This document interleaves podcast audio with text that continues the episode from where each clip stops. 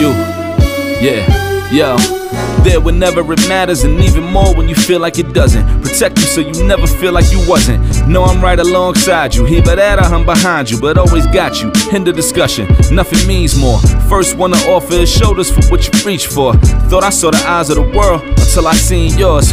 And know that I ain't see a better view yet. I'm with whatever, so don't ever you fret. Know that you covered, not a hurdle or a heartbreak. A change will to partake, cause none of them won't ever get comfortable in your walkway. My job is to aware you, fully loaded, prepare you for all of the above that I'm never letting get near you. But still in all, give you every advantage I found.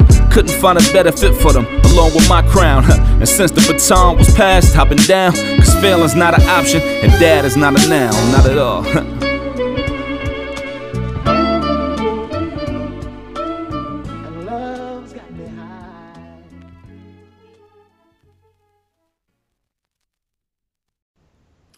Welcome back to the Chronicles of a Hip Hop Legend radio show, TCOHHL. Rachel. So, yo, man, you know, as we said when we opened up the show today, man, we got a great guest on, and, you know, it's sort of right in vein with what the Chronicles of a Hip Hop Legend is all about, and that is about this culture that we care so much for, man, and that we regard as beloved to us, and we hold so near and dear to our hearts, man, and that is hip-hop culture. That's right. So before we started the Chronicles of a Hip Hop Legend radio show, man, you know, some of you that might have been listening to the previous show, Hip Hop Today Red Cup Radio, under the guidance of the big homie Chuck out of the ATL. Well, I mean, we had the pleasure back then. I was the co-host, but we had the pleasure to speak with this big homie here, man, and that's the Grandmaster TC is, man. But before we bring him on, I just wanted to say, during that time on Hip Hop Today Red Cup Radio, it was truly a pleasure and an experience for me to be able to meet with this brother and build with him, man, and be able to partake of his wisdom and the jewels that he was imparting to the show. But I had also received them and had applied them, you know, to my life, man, because, you know, for so long we know, I mean, if you follow hip hop culture, you know that hip hop culture is more than just music. You know that it's more than just you know, dancing. You know that it's more than just you know, graffiti and you know, DJing. I think, you know, in all of those things, what and what's fundamentally mutual to all of those things is knowledge, right? And it wasn't until I got older, Stats, that I had realized that, man. And, you know, I was taking all of those things, those four elements, for face value, and I was appreciating them and partaking in them in varying degrees amongst all of them. But you know, what I had really started to learn, and it was even probably a journey of self-exploration and introspection on my own when I was writing the Chronicles of a Hip Hop Legend, the book. And that was what I realized in sort of developing the character Chris Cypher Ellison. It was that knowledge is mutual amongst everything, and I think that is the cohesiveness that exists between those four elements, and why knowledge, although it's not the most recognized one, it is an extremely significant one, that being the fifth element of knowledge and education and understanding. So I had gotten clarity of that with speaking to this brother, man, Grandmaster TC Islam, man, and you know, it had been a pleasure to you know, since meeting with him then and up until now, it's probably been 2 or 3 years, you know, being able to speak with him every now and again and see some of the things that he posts on Facebook and social media, and then just sort of following his journey and his movement, man, through hip-hop and his own exploration, self-exploration and introspection that will bring him to, you know, creating his hip step movement. And we're going to get into all of that shit, man. I definitely wanted to put that out there. But most recent, you know, it's obviously, and we've spoken about it previously, and that is the shit that's going on, unfortunately, Universal Zulu Nation, but more specifically Afrika Bambaataa. You know, those the child molestation, you know, accusations and all of that stuff, man, which we've spoken about that extensively, man, and we've shared our perspective on it. But it's a pleasure to be able to speak with someone that was around back in the day and actually has testimony and has witnessed some of the shit that went on, man, because, you know, the thing is, from our perspective, when we were, you know, following this and we spoke about it, you know, the two cats that came out and you know, sort of made the claims about this shit that Afrika Bambaataa was doing, man, you know, first question that we asked, being on the outside, is like, why it take them so long? If this shit is true, why it take so long? You know what I mean? But then as we continue to get familiar with the story, we started to say, well, you know what? If people love hip hop like we do, which we know people do, then perhaps that in and of itself is the reason why people didn't come out and say anything, for the sake of the culture. You know what I mean? But without further ado, man, let's just get into it. Yo, big homie, Grandmaster TC Islam. Yo, it's a pleasure to speak to you, man. How are you? Welcome. Yo, it's fantastic, brother, man, with an introduction like that, man. I'm like, wow. I'm sitting here making some potato salad. I'm listening to you. I'm going, damn, man, I want to that brother. No, man, but it really is an honor, man, to speak with you and have you on this evening, man. How are you? Well, one, I want to say thanks to Ishmael. You know what I mean? Because I really talk to media or really anybody. If they don't get knows TC Islam, I'm more or less I'm a recluse, man. But I'm a recluse in a way where, you know, I'm about to, I grew up in this culture, man, and making records, man, ever since I was like, you know, like 15 years old, man. You know, like I tell cats, like back in the 80s, like that, like I tell, like, you know, my son, I'm like, you know, you 17 years old. I was making records at 17 years old. So that shows you the mind state of what we were thinking about in the hood back in the 80s, like that, because the name of the game was like, use your God-given talent to get up out the condition that we in. That's right. Mm. And you know, and just growing up, around the Zulu Nation, in the Zulu Nation, you know, it was it's a different Zulu Nation for me, because I grew up banging in the name of Zulu Nation. Right. So this time I'm making records back in the 80s, like that. You know, I'm also, you know, I come from, you know, we can all talk about all this. So for my new trappers out there, we the original trappers of the 80s. We the cats that influenced all your cats who want to get money, this and that. We was doing that back then. We the first generation after the bass head generation to come with this whole making money off this crack shit. Like I tell cats, man, if it wasn't for crack in the 80s, like that, you know, man, a lot of these rap labels, you know, crack helped birth the rap industry. Mm. Mm. Mm. That's a good point. Mm. That's a good point. Cause see, you know, it's like a lot of dudes don't understand. Cause no one really talks about this in hip hop, because, you know, they try to keep hip hop, you know, and some type of light where, like, look, man, it was created by kids. We wanted to do something, you know. At the end of the day, man, it's like I never called it hip hop back then. I called it something to do. Because either you did that, or you went and sold some crack, or you joined the gang and you crack heads, or you got your head cracked up.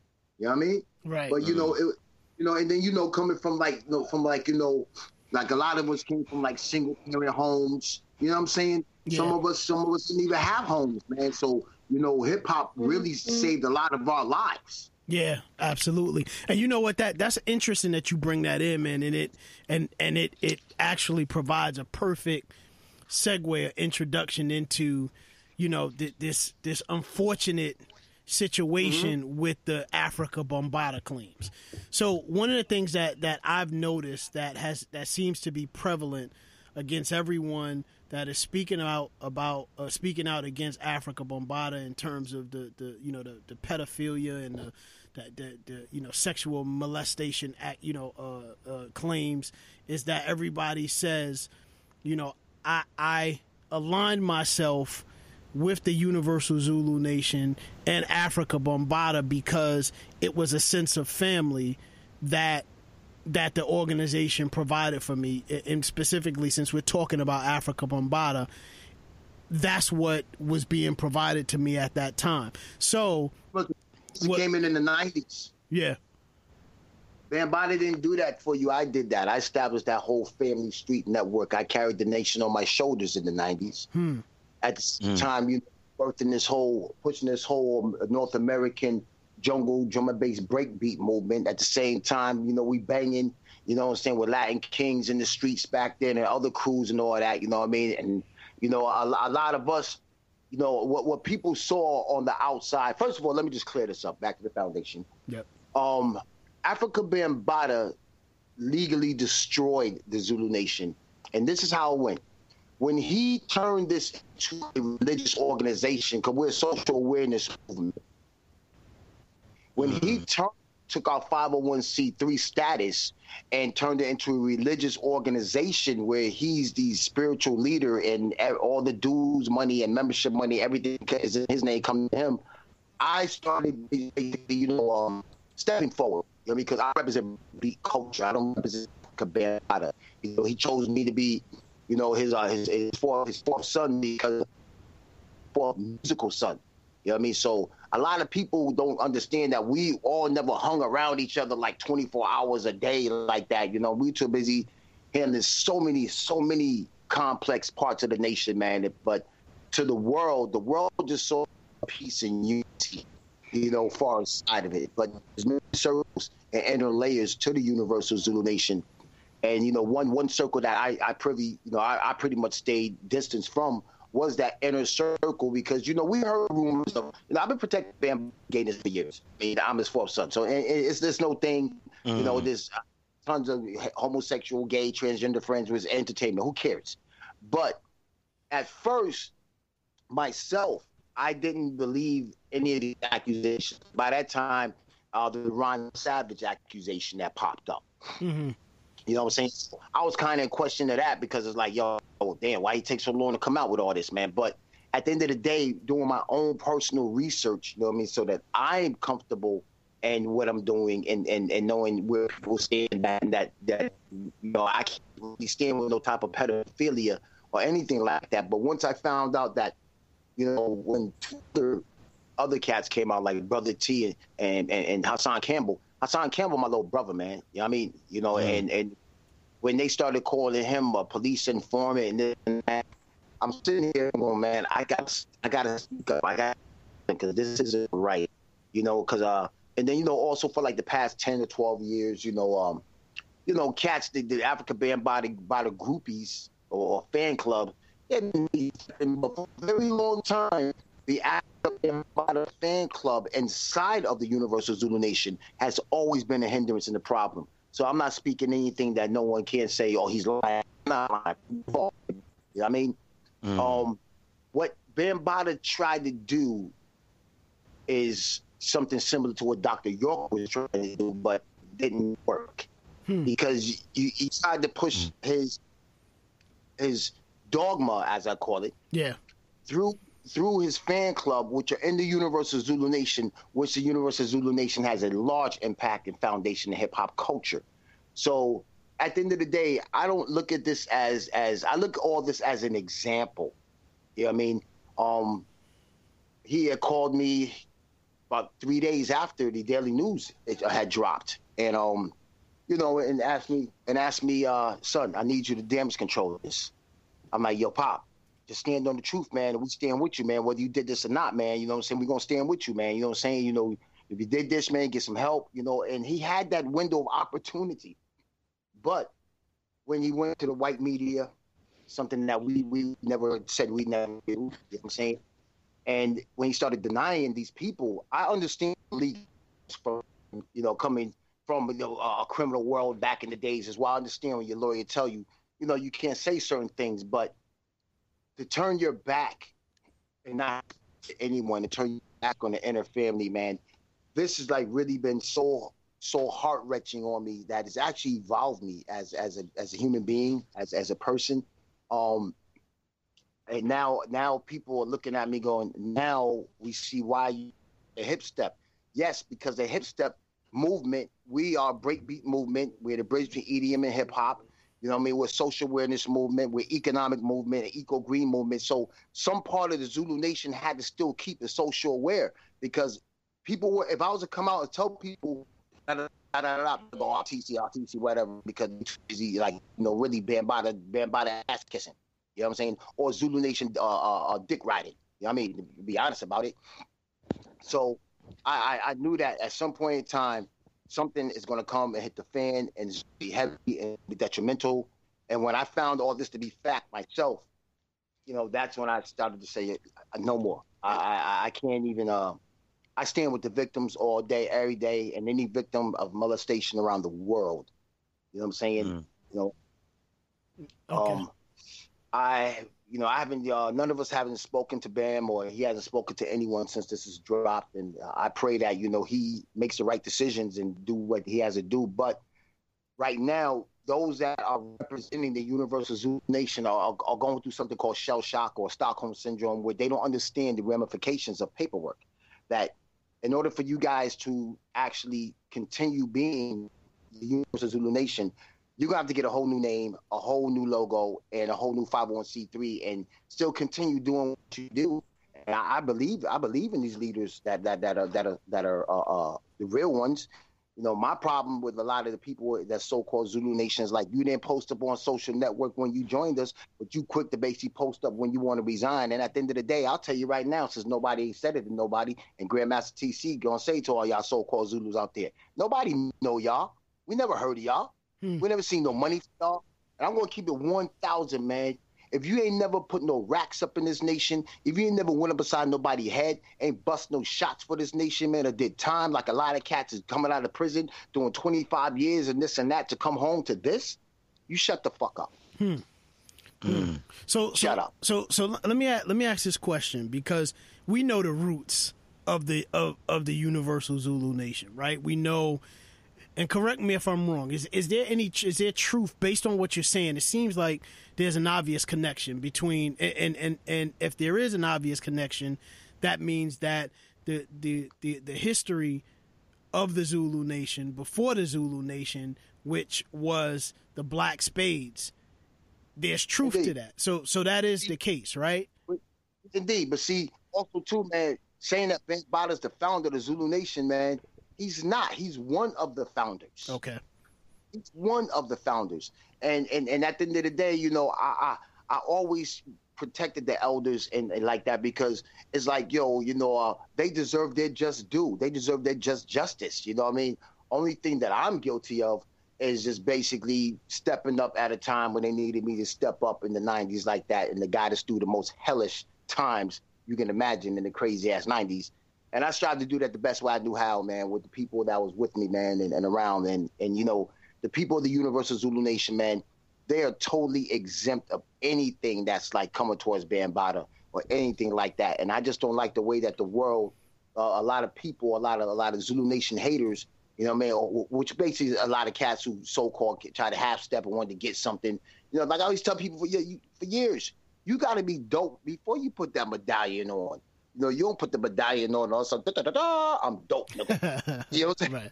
It don't rock like that, man. So me, I'm all about personally, man. I'm all about seeing people step forward, man.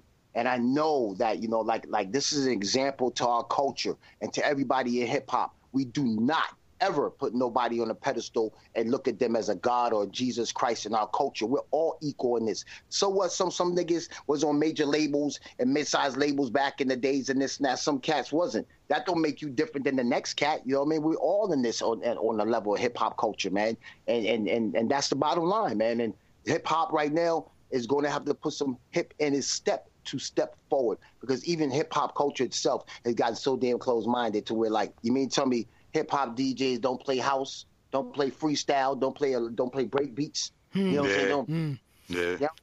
You know, that's the break beat is the foundation of hip-hop music, man, the break beat, man. So how the hell You know, and that's the reason why we got the music sounding the way it sounds today, where it's basically McDonald's and Burger King'd out. You know what's interesting? What's interesting? No bullshit. You're saying that, and Stats and I and Ishmael have spoken about why it's so important for us to have diversity on our show in terms of music, and to the extent of it, the music that we play being multi-generational, but still fitting within the framework and model of what hip-hop culture is. So that's why you'll hear us. We got this new process now where every show, like we did the show today, every show opens up with a sort of bridging the gap episode, right? And what happens is with that is we'll have the old joint, and then we'll have the newer joint that the newer joint sampled from the old joint, at least. So this it's a natural, obvious connection between the generations, and then that generation we like to think of it as, I mean, that connection we like to think of it as the culture being hip hop. But also, we've spoken about being able to have, you know, music that truly reflects all aspects of the culture and the various tangents that it's going off on musically. Because you said freestyle, and I don't understand why people don't play freestyle music. Hey, ready for this? See, how can it's like how can you call yourself a hip hopper if you're not into everything? Hip hop music is every sound in existence, and the Bomb Squad made that possible when you heard Public Enemy, because they were taking noise and turning it into music, man. You know what I mean? So, like, for example, when I was in like 7th grade, I went to this white cat named Chris. I went to his house, right? He playing Billy Squire, the album. And I heard Big Beat. I'm like, yo, that's hip hop, man. Right, like, right. Nah, this is rock. Like, get the fuck out of here. This is hip hop, man. Right, right. Boom, boom. You know what I'm saying? So, and then as I started to you know, another reason why I'm also the fourth son of Bambaataa is because, you know, I had a very extensive record collection. You know what I mean? Where I used to trade with Cool Herc and Bam, and you know, my house burned down. I'm a 9/11 survivor, and the following year my house burned down. Oh, wow. And then I went on tour to the UK, came back with the 2004 UK Breakbeat Award. You know what I mean? And this may sound crazy, but when I was in 6th grade, and my teacher asked us, what you want to be when you grow up? I said, yo, I want to be a grandmaster. I want to contribute to hip hop culture. My white teacher told me think more reasonable, more real, like being a carpenter. Or that's that Malcolm X shit. Right. Guess what happened when I made my transition into like breakbeat, deeper into breakbeat culture, and that's another story within itself. I went back to that school. I got in contact with her, and I said, "Remember, you told me when I was in 6th grade that me becoming a grandmaster and contributing to hip hop culture, I should think of something more real." And no, she told me that because she knew that I was a very exceptional student, and that she saw in my eyes that I was driven.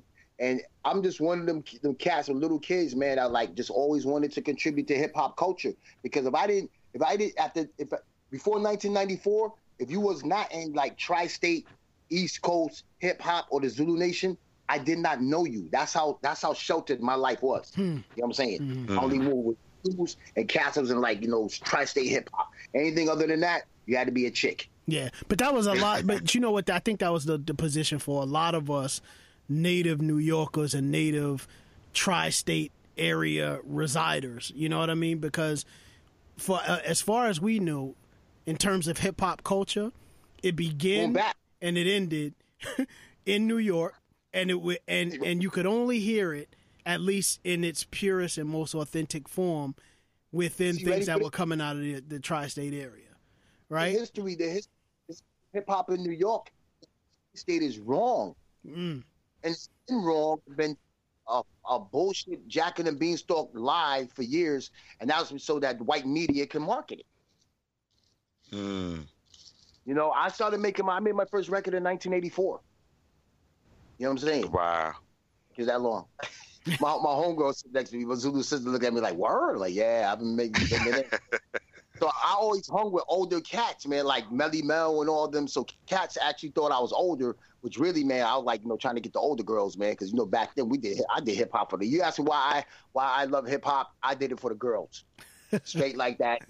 You in school, ask a girl for a number, be fly, chill up there in your polls, like, oh, yo, you TC Islam, yo, you, yeah, you have your number, you know what I'm saying? You know, and you know, I really downplay my legacy a lot because it's not about my legacy. It's actually about stepping forward, man. You know, so I created the Hip Step and went deeper into breakbeat culture in the early 90s and mid 90s. Why? Because it was my way of actually getting away from the fucking hell and bullshit that I was going through and dealing with in these streets of New York and the tri-state with the Zulu Nation. And, you know, it was crazy because me going to a club back in the 90s was kind of fucked up. I'm in the Palladium, dancing with a chick. I got 3 Shaka Zulus around me on the dance floor. You know what I'm saying? And she's like, who you? I'm like, yo, why don't y'all guys like relax, chill out? You know, we in the club, you know, we chill. So, and you know, and it was good because, you know, I saw that, you know, I don't know how I'm going to do it, but I got tired of seeing like, you know, the breakbeat labels and cats over in Europe and all this. They'll sample Chuck D. Oh, here the drummer get wicked, wicked, right, with a breakbeat. But yeah, still no. Play the rest of Chuck D damn vocals, man, so he can get published. Right. You know what I'm saying? Right. Mm-hmm. So when I saw this robbery going down, and I saw the whole like, you know, when we started like Jungle in New York, you know what I mean? I saw like, yo, where the black folk at? Like, where the cool black people at? Where the cool white people at? Where the cool like, where the New York at? It's nothing but a bunch of suburban white kids and cats, and they doing mad drugs. We never did all the drugs, man. Me, I'll tell you why I never did cocaine like that, because I sold so much of that shit in the fucking 80s. You know what I'm saying? You know, I'm being honest. You know what I'm like, so when I went to the breakbeat scene, you know, going to England and seeing like, yo, you motherfuckers are still smoking crack over here, son? What? I looked at it as like a turnoff, man. I'm like, yo, dude, crack. Who still sold crack in the 90s? That was an 80s thing, man. You know what I'm saying? Yeah. But, you know, but me saving so many. If there's any B-boy that has saved more white folk than white Jesus in this country, it's been TC Islam, you know, in this whole music scene. And, you know, I just tried to, like, you know, really progress and keep the Zulu Nation moving forward because we got stagnant at one time where we got so into ourselves. And then with Bambaataa coming with this whole religious thing, we started looking weird as a motherfucker. And y'all know we was looking weird because people was talking like, "Yo, man, the Zulu, them guys look weird, man. They're like a cult or something." So let me, you know what? Let me. I'd like to add this, to sort of submit this personal story because it's appropriate, right? Stats, I don't even think I've ever shared this with you. So all right, man, let me see. I was interested in joining the Universal Zulu Nation, right? I didn't know how to go about doing it. I kind of knew that I needed some type of sponsorship or something from someone to co-sign, right? Because at this point, I've come to this is at a time in my life, and this is fairly recent, probably within the last 5 years. I had come to the realization that I love hip hop, but my love and appreciation for the culture far surpasses just my love and appreciation for the music and writing graffiti. I just love the culture because it represents everything that I am at my core. Right. And that's what I love about the culture. Even, and this has been something that has always been with me. But I came to the realization, you know, in terms of what it was and how significant me arriving at that point was to my life. But when I realized that, I was like, you know what, it might not be a bad idea to join a Universal Zulu Nation. Or at least let me start looking into membership. Right. So I went to the website, right? And I was tripping because on the website, on the website, the questions, they were real long, but they weren't hard questions. It was just real, you know, the length of questions, or the amount of questions was rather extensive, right? And I'm like, it's kind of asking me the same shit over and over again, just in different forms. Okay, I got it. No, brother, what you read on that website was a bunch of smoke and mirrors. Yeah. Now, even if you would have came in 5 years ago, you would have still been joining a religious organization. Right, man. Right. You know, Zulu Nation in its purest form, like that, stepped forward with the hip step movement with TC Islam. And it's really crazy because when I did start, I actually started a Hip Step Zulu's chapter, Z-U-L-U-Z chapter, to give people an idea, like, why is it Zulus? Because we stand on the original foundation of the Zulu Nation, not a religious foundation. You know what I'm saying? You know, at the, you know, straight like that. So, you know, and I wanted to, like, you know, we say it's all about you and what you choose to do with the hip step inside of you. That's what hip hop is. It's all about what you choose to do, man. And one, I've always, you know, I'm a fifth element Zulu. I master all the other four elements, man. When it comes to education, man, when it comes to knowledge, man, you know, my kids will tell you, I don't fuck around. Right. You know what I mean? Because, you know, it is true what our parents and grandparents used to tell our black asses, you know what I mean, that, yo, we got to study 3 times as hard. You know what I mean? That's right. And we do, because it's not about being black. It's not about being white, man. It's about being you and just being you. You know, and that's hip hop. You know what I mean? When you throwing up a piece, man, you being you. That's you. When you dancing, that's you. When you dressing, that's you. When you DJing, MCing, that's you. Right. So how can you express anything through the four elements if you do not have knowledge of self? Exactly. Yep. And so when I started moving in that direction, trust me, man, a lot of the fucking hate keepers, you know what I'm saying, they started hating on TC Islam. But see, I'm so fly, I could stand in the end, and you know, I had a white supremacist as a roommate at one time in my life. You know what I'm saying? And me and Chuck got along very well because I knew exactly where he stood at. But I will say this, man, when you are in the interior of the Universal Zulu Nation at that time and at this time, you know, up to this time, you're actually in the Roman Senate. And there's there's 2 Zulu nations, there's 3 to 4 Zulu nations, man, that people need to understand the circles of I call the circles of Bambaataa. You know what I'm saying? You know, you have like the old school, the true school circle, and that's some other shit right there. You know what I'm saying? Then you have like, you know, the Bambaataa circle, you know what I'm saying? Then you have like the outer Bambaataa circle, which is like all of us. Then around all of us, you have like the leaders. You know what I'm saying? Then around then in front of them, after them, it's all the membership. So me, I was you remember that old school cartoon called Hong Kong Phooey? Yes. Yeah. Well, just let me know, because I'm a hip step. I like to keep it short and easy. I'm the cat that sat on top of the file cabinet while everybody else was Hong Kong Phooey for a lot of years. Okay. I was a little Dutch boy with the shoes on, plugging up all the damn holes and shit. Right.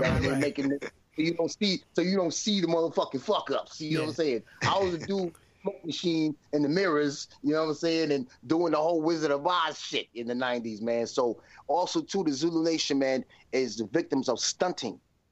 In 2000, cats started stunting too much. So when you stunt, and something like this happens, like with Bambaataa, now you're going to attract shark bull global media. What was their reply back? Some little chihuahua media, little emails. Pew, pew, pew, pew. So I had to basically lay it down, and I'll always lay it down and let people know the real deal of my Universal Zulu Nation, because my Universal Zulu Nation got some dope, great people, man, and that's the reason why I stand on what I stand on, man, because I'm not gonna let 43 years and people who spent their lives up in this, man, be destroyed by one man's actions. You know what I mean? Just because your brother smoked crack in your house, you know what I'm saying, does that make your whole family crackheads? No, it doesn't. It doesn't. Absolutely doesn't. So let me so you've been on. It's obvious that you've been on this, pushing the hip step movement for some time, man. 20-some years this year, man. Our anniversary is September 25th, which is the birth date of Shaka Zulu. Right. You know what I mean? I just recently found that out. I was like, wow, man. Well, our anniversary on Shaka Zulu birthday, no doubt. So we're going to be at least 23 years old this year, but off record with 25. Okay. So your initiative, you know, to push the hip step movement following your creation of it. Let me just make this clear. Okay. That I'm not the leader of the hip step movement, and I'm just one of the founders of the movement myself. Okay. You know what I mean, I gotta give credit to King KD, Prince Anati, DJ Wednesday, King Tone Capone, Phoenix Orion. You know what I mean? There's a few other fathers of NC, and the hip step is split in two forms, but it's actually in the Trinity, where we have the hip step movement, which is the movement of the people. Then we have the Hip Step Massive LLC, which is only privy to those who own businesses or do business. I mean, then we have, which is right now, it's shut down right now to further notice. We have the Hip Step Zulu's chapter, which is ran by James Good, John Phoenix, Amir Brooks. So I never ever even ran the Zulu chapter. They ran that there. I only ran the LLC because they wanted to put me someplace where I can't influence everybody else. You know what I'm saying? Right. So I'm like, okay, I'll run the LLC. Right. Now, the Hip Step movement itself is you know, our whole thing is HIPSTEP, which means honor, integrity, purpose, spirit, truth, enterprise, and promise. That's what the hip step means, the movement. Okay. Now the musical side also has a different set of pioneers as well. You know what I mean? So the musical side, which means hip hop influenced productions, hip stimulating the earth people step, because anything electronically that's hip hop influence, that's hip step. That's right. So the whole hip step style is us rocking electronica, just like we rock rap music, just like we rock our hip hop, because it is our hip hop. And when hip hop got away from the electro funk, when they got away from the electronica and gave the shit away. To where now these whack ass DJs are getting $1 million a set to play some damn house music, bruh. To play techno. Now when techno wasn't making no money, we made it possible because we gave that electro away. Hip hop didn't even blow up big like that until it went electronic. Yeah.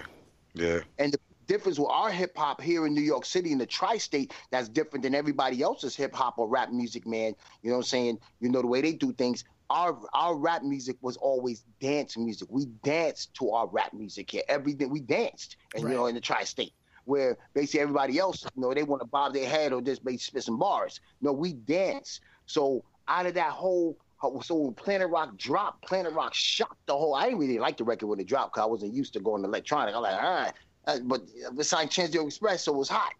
But what branched off from there was the house. The freestyle, you know what I'm saying? The electronic breakbeat, and all I strived to do was bring us back home to that electronic vibration that we birthed. Because beat culture started here in America, and it started here in the tri-state area, and the world needs to know that, you know, because you know you listen to a lot of the producers producing a lot of the trap nowadays, and all that. I tell my young kids.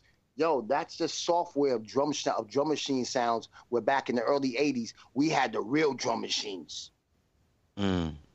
You know, it's like drum machine culture. Like, you know, I don't know where everybody gets this notion that everybody in hip-hop, we grew up poor, we had to go to hip-hop jams, into dilapidated buildings, through the back of fences where rats and roaches were. Nah, man. A lot of us in hip-hop culture came from good families, middle-class families, and guess what? A lot of us that went to school and loved school. That's right. That's right. That's important that you say that, man.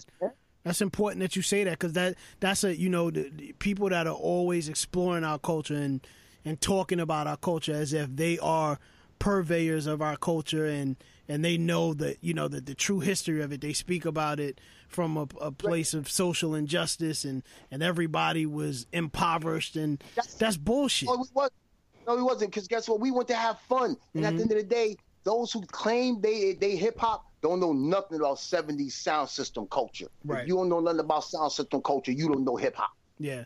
And I just want to, you know, that statement that I just made, you know, obviously hip-hop, you know, the intent of it in the beginning was to be able to share, I guess, obviously the inequality that existed amongst us within the inner city and social injustice and things like that.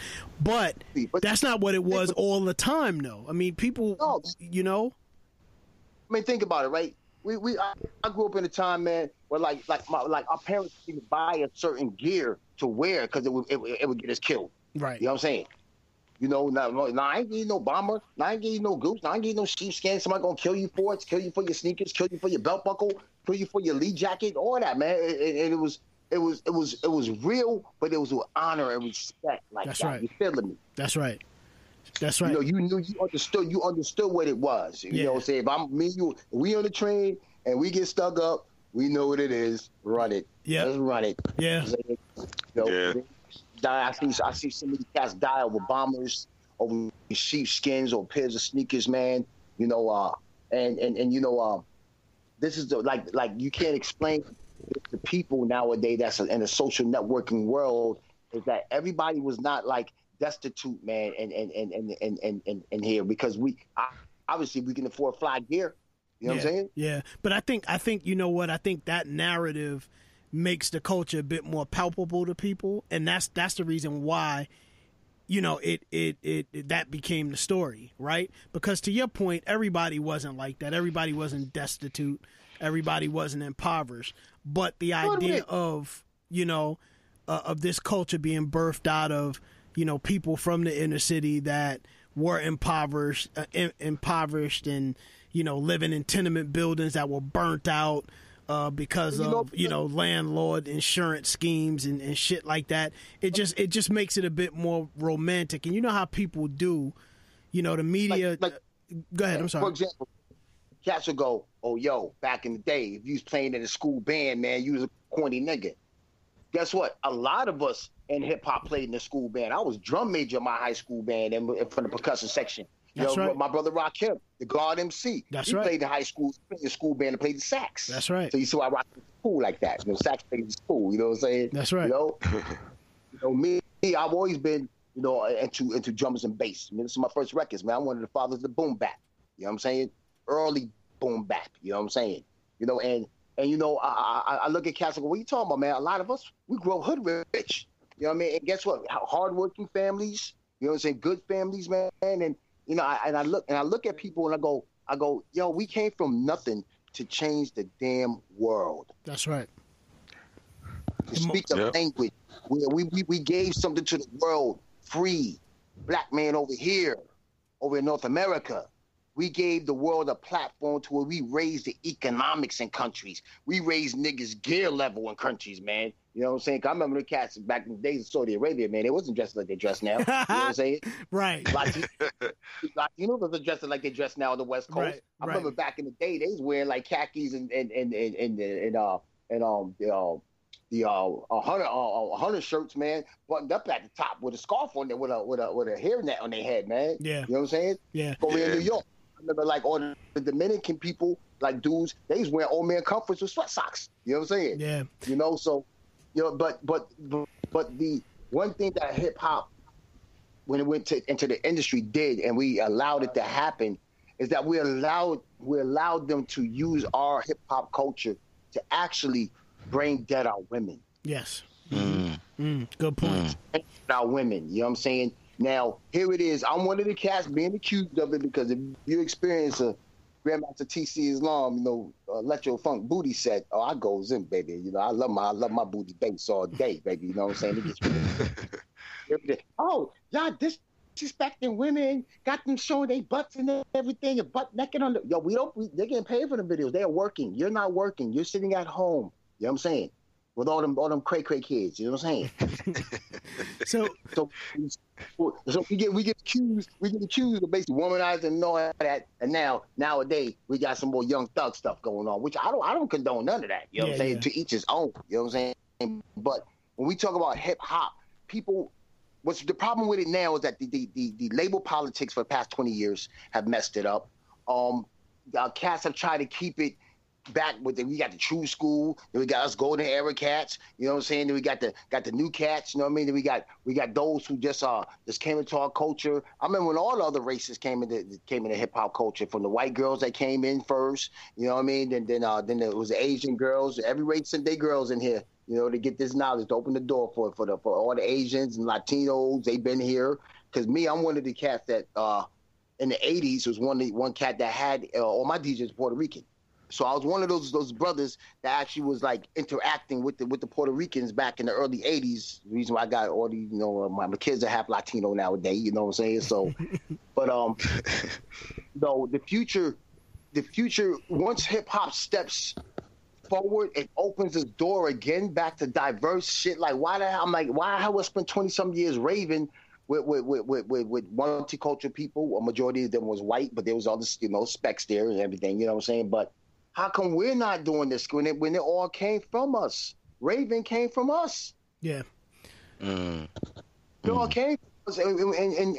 And then, you know, what we have to start doing now is teaching our kids that, yo, man, nah, this hip-hop, but we using our hip-hop for economics. So I'm glad that all the other races that have been selling our culture for so many years, I'm glad their clothes are not selling anymore and their sneakers are not selling anymore, because I can go in the hood and go to a brother who got a store in the hood, he's something to pair, like, you know, a pair of Nikes, you know what I'm saying, for like $80. Oh, but yeah. I'm gonna go to the mall. I'm gonna go to the mall in the white suburb and pay $1.10. You know what I'm saying? Yeah. And then, you know, I get that too, man, because I remember being a kid growing up. There was a spot that we had. I don't know what it was called. We just called it the spot. Stats, I'm sure you know. This place was on Fulton and Van Sicklen in East New York. Yeah, I know that spot. Yeah, that's a spot. Yeah, we just called it the spot. That's it. It was just called the spot. And everything that I ever wanted, I would go there. And as long as I was coming, and the cost that they had things at was on average maybe 15 to 20% less than they had them at the department stores. And if I was going in there with cash, I never had to pay taxes. Yep. You could always talk them down. One of the true hip hop shoppers, man, from back in the day, man. I go up in the store, man. I pull out a $1.50, and you won't give it to me for $100 because the man across the street, man, he gonna give it to me for $100. So I got the cash right now. So what you want to do? His greedy ass gonna take the money. That's right. Rather than have it walk out the door. You know, it's like, you know. It's like the social networking will never understand, because the internet is 26 years old this year. That, you know, back in the analog days when you had to go read and had to go look for shit, you know what I'm saying?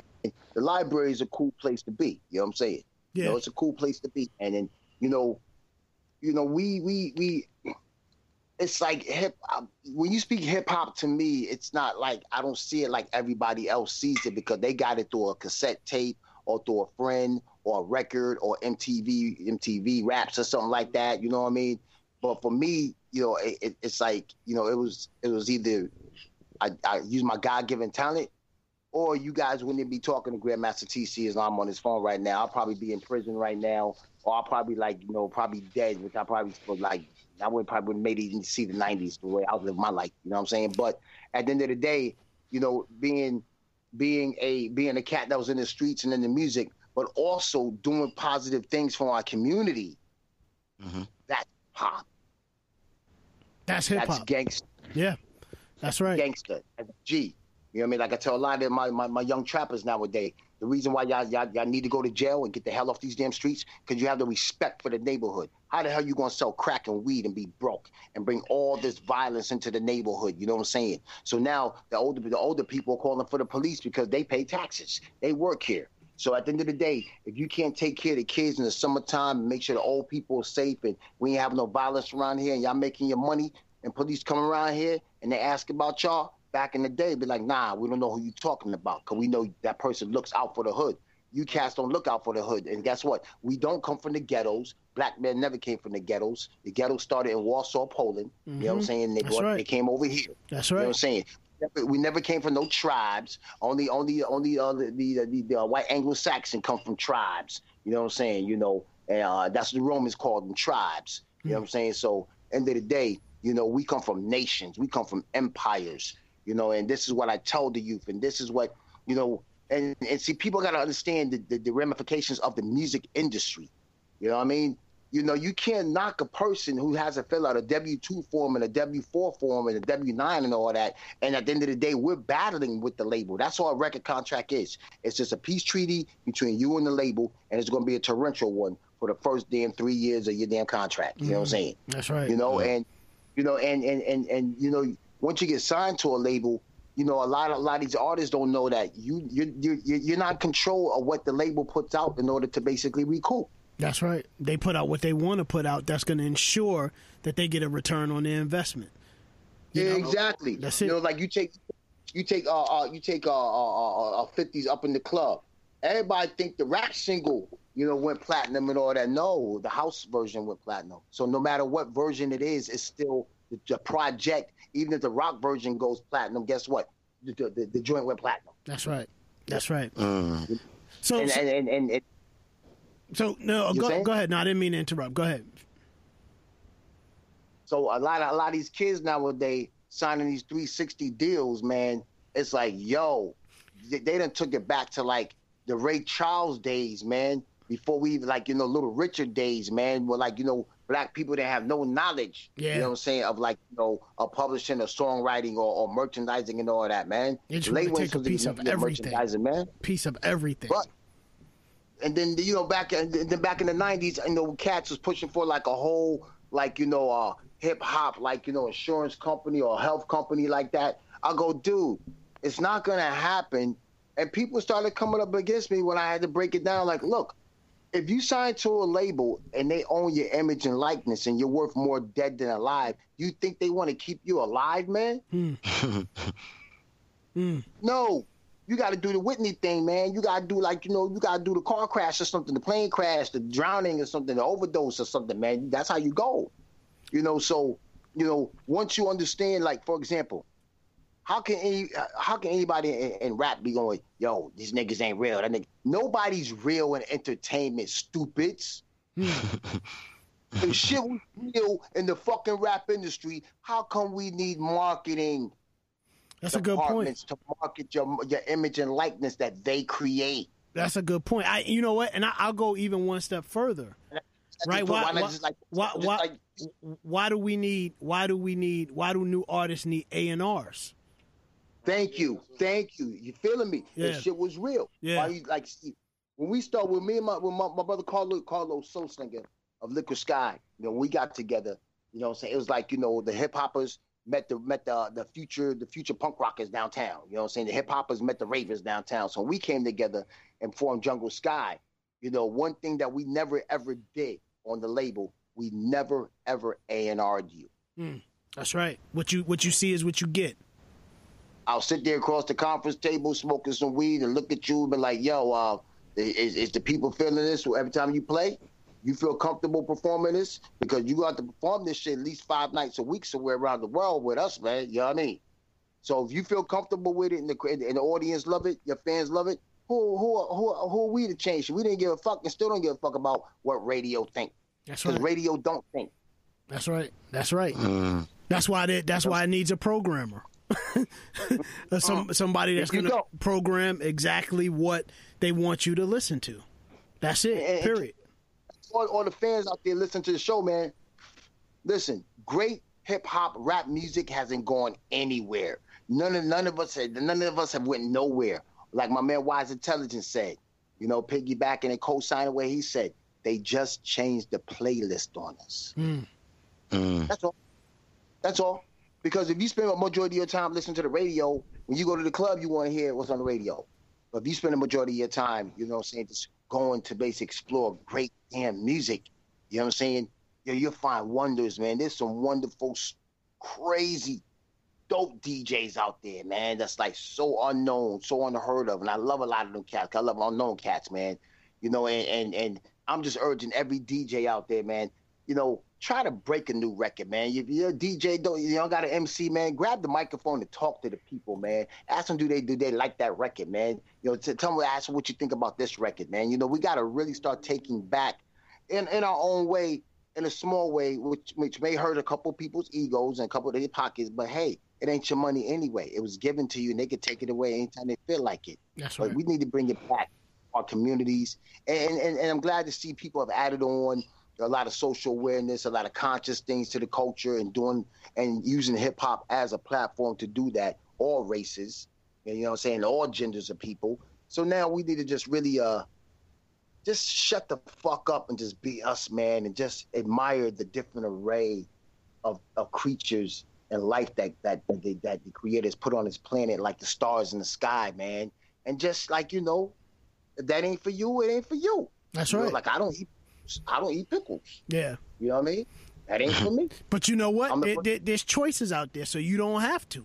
You know what I mean? And right, that's the shit that makes you individual, and that's what makes everybody an individual. People just have to be willing to tap into the thing that makes them individual, and then they have to be willing to say to everybody else, "Get off my nuts! I don't give a fuck what you think about me.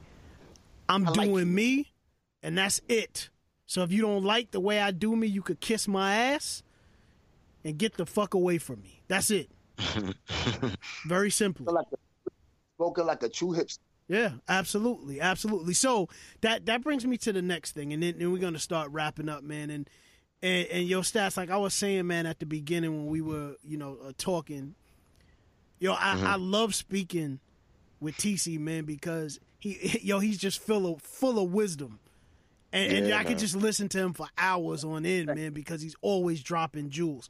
But what I wanted to ask is, I think what I get from the Hip Step movement is it empowers people to be courageous enough to be willing to tap into themselves and tap into the greatness that exists within, right? And then be able to recognize that, be proud of it, and then move forward with it despite what anybody says, despite what anybody feels. Right? So exactly. So with that said, how do people become a part of the Hip Step movement? Is there something is there a formal process? Nah, it's easy, man. All you gotta do is basically come to the Bronx, and you gotta walk from the Bronx to Brooklyn, bring us back some cheesecake, and you in.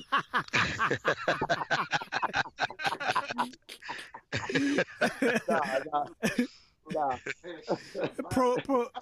Program a break beat. And right now, what's really beautiful about the hip hop, it's just a one-time $50 USD fee, and all that goes to as far as things that's going on in the Hip Step, as far as making sure that, you know, phone bill page stays on, the website's paid for. Stickers, shirts, and all that, and then we have in the movement as well. You know, those who don't wish to become a member of the Hip Step movement, you can become a Hip Step supporter, which is just like, you know, $10 for a membership card, and it just says I'm a supporter of the Hip Step movement, Hip Step and BU. And you know, then we have the Hip Step Massive. The Hip Step Massive is for all those that's in any range of business on the planet Earth and wish to become a part of the LLC, which is a global business networking base. Mm-hmm. So imagine basically you're a member of the Hip Step movement, you're an artist. Now you become a massive. Now you have network links with every other person that's an artist around the globe that's in the Hip Step movement. So basically for that right there, that's where also your $50 fee goes as well. Now, if you wish to be on the Hip Step Massive Global Board, that is a $100 USD fee. Mm-hmm. Now, what you, when you're on the board, you get certain incentives. You know what I'm saying? Also, you know, what we do with the board for at least 6 months, you now have eligibility to where you receive a CPN number, which is a business credit line. And basically, you have to basically take care of it and basically maintain it to get your 750 credit. Because imagine if all of us had 750 credit and this were, say, 5,000 of us, or just 1,000 of us that are members. Mm-hmm. Now, if you get a building and they try to be assholes and say, well, you're going to need a co-signer. Yeah. Hey, I got 999 other co-signers, man, with 750 credit. Right. You know what I mean? So you're getting that with no down. So, you know, the future of, to me, of hip-hop is stepping and hip-stepping, hip-hop-minded in an economic way. We're also a eco green movement where we basically are the ones behind Pursuit of a Green Planet, Pop Going Green, where, you know, through that side of the Hip Step there, Keith Tucker, who's the head of our green department, he basically we're doing like green dinners in the hood from Seattle down to Oakland, California to Atlanta, and recently just did New York, man. So, you know, there's many, many levels, and then we may decide to open back up the Hip Step Zulu's chapter, but right now those leaders want that chapter up under the movement. You know what I mean? And so we're the bridge between hip hop culture and breakbeat culture. you know, and then we just, you know, we just stepping forward, man. And I'm just really proud, basically, you know, part of it, you know, because I may be the founder, but I'm stepping like everybody else, bro. Absolutely, absolutely. So, wow. Yo, it's always a pleasure, man, to speak to you. I can't. I'm sorry. Did I mention we have the House of Hip Step too? Okay. Which is basically the house where reggae, bass music, and feel good hip hop exists, where Carnival meets Mardi Gras. Dope. Okay, that's what's up. Dope. So where can because I know that you have what your social media presence is like. And I know that you're very active on social media, but where can, in terms of the hip step movement and people wanting to sign up, no matter what the level or tier that they're looking up at, they're interested in signing up at, is there a website where people can go to sign up? Yes, there is. It's www.hipstepmassive.org. Okay. For everybody that's to the show and y'all smoking that good ganja, www.hipstepmassive.org. Dope. And then tell everybody where they can find you on social media. You can find me like I tell people, just Google me. You know, I'm on Facebook as well. I'm on Instagram, but you can just Google me. You know what I mean? But you find me more at home on hipstepmassive.org. Because, you know, my mama always said, God bless a child that got their own. So I like to be home and be with good people, man. So you can find me in the chat room, you know, or send me a message. And, you know, I'm not one of them entertainers or those legends where, you know, you can't talk to me. If anybody feels you want to ask me anything, just give me a call. You know, we can talk about anything from beats to ganja to art to philosophy to culture. And just like, you know, just get funky with it. Absolutely. And I could say, that Grandmaster TC Islam is very, very, extremely responsive on social media. I'm not just saying that because I'm his young homie. I'm not just saying it because of that, but I'm saying it because he is very responsive and he's very much a people person, and he's always looking at being able to impart the right message and impart the right wisdom to people to get them to the next step, next level within life, you know, and ultimately get people to achieve that greatness that they that everyone deserves to reach, that level that everybody deserves to reach. Can I just tell you a very short story? Yeah, go ahead. I basically escaped in about 5 hours, and hitchhiked back. Wow. And during that time, being back in New York, which Katrina happened in August of 2005, I was detained October 5th in Rikers Island to at least in May of 2006. Wow. And they just detained me because a fight had happened in my hotel room, and you know they wanted somebody else who was there, so they detained me, but I wasn't willing to give that person up. Now I'm sitting there. And the most craziest part of Rikers Island, man, I'm like, wow, it took all these many years to get in a place that I've been avoiding all my life. And now I'm sitting here in just the most ruthless prison jail in the world. Just lost everything in life. You know what I'm saying? And next morning I go to court, man, and handcuffed, going to court from Rikers Island to Queens. And I see this older dude, man, hair looking like crazy, like Don King, a whole lot of beard and all that. But I could tell by his demeanor, he had the New York Times in his lap, his legs crossed, that he's not a criminal. So I leaned over, man. You know what I'm saying? When I leaned over, it was Gil Scott Heron. Wow. What? Gil Scott Heron. So I'm sitting there like it's like 5:30 in the morning, man. And I'm like, yo, man, the sun's just now coming up. I'm going, yo, I'm sitting here handcuffed, going to court next with Gil Scott Heron. Wow. How did I break the ice? I said, Mr. I said, Gil, what you here for, sir? He said, I violated the drug program. You know, and we talked for a whole hour, man. And the last words he said to me before he went into one cell and I went to the other cell, he said, don't be afraid to be you and be true to what you do. Wow. That's powerful.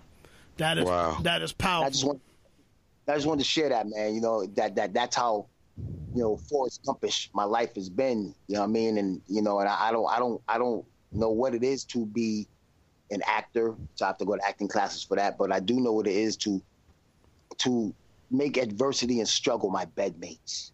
Mm. Mm. And that's like the job of a hip stepper. When you wake up in the morning, look to your left, you see adversity. Look to the right, you see struggle, and be like, yo, what y'all bitches want for breakfast? Yeah. No, I like that. I like that. You're right. You're right, man. Knowledge. Dang. Once you get used to them, you know what I mean? Used to them. You know, once you step out the door, struggle gonna act up at some point in time, and adversity gonna act up at some point in time. So as long as you expect that, you know how to move. Less is more. That's right. That's right. That's the words and the knowledge, the wisdom of Grandmaster TC Islam. Yo. Yeah, man. Yo, TC, man, we appreciate you, man. We definitely appreciate your time, man. We appreciate your spirit.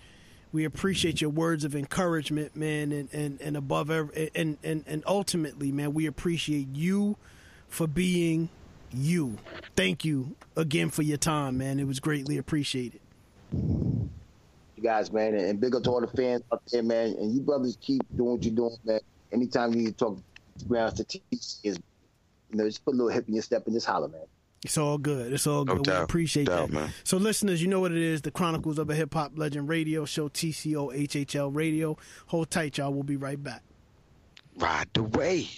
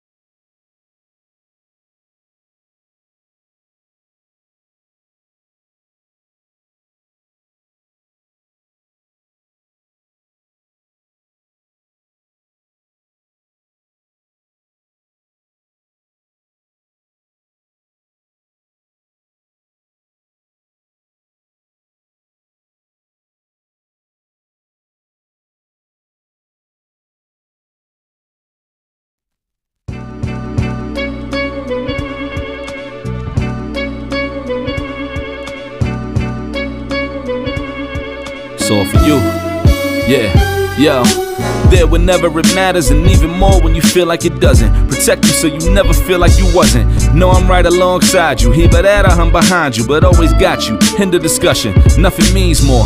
First one to offer is shoulders for what you preach for. Thought I saw the eyes of the world until I seen yours. And know that I ain't see a better view yet. I'm with whatever, so don't ever you fret. Know that you covered, not a hurdle or a heartbreak. The change will to partake, cause none of them won't ever get comfortable in your walkway. My job is to aware you, fully loaded, prepare you for all of the above that I'm never letting get near you. But still in all, give you every advantage I found. Couldn't find a better fit for them, along with my crown. And since the baton was passed, I've been down, cause failing's not an option, and dad is not a noun, not at all. My message to any dad, man, first off, know that, yeah, it is a hard job, but it's the greatest job in the world. I wouldn't trade it for anything. I wouldn't change anything about it. Everything you're doing from here on out, if it didn't have purpose before, now it has purpose. It's the most important thing you'll ever do. Just be a dad.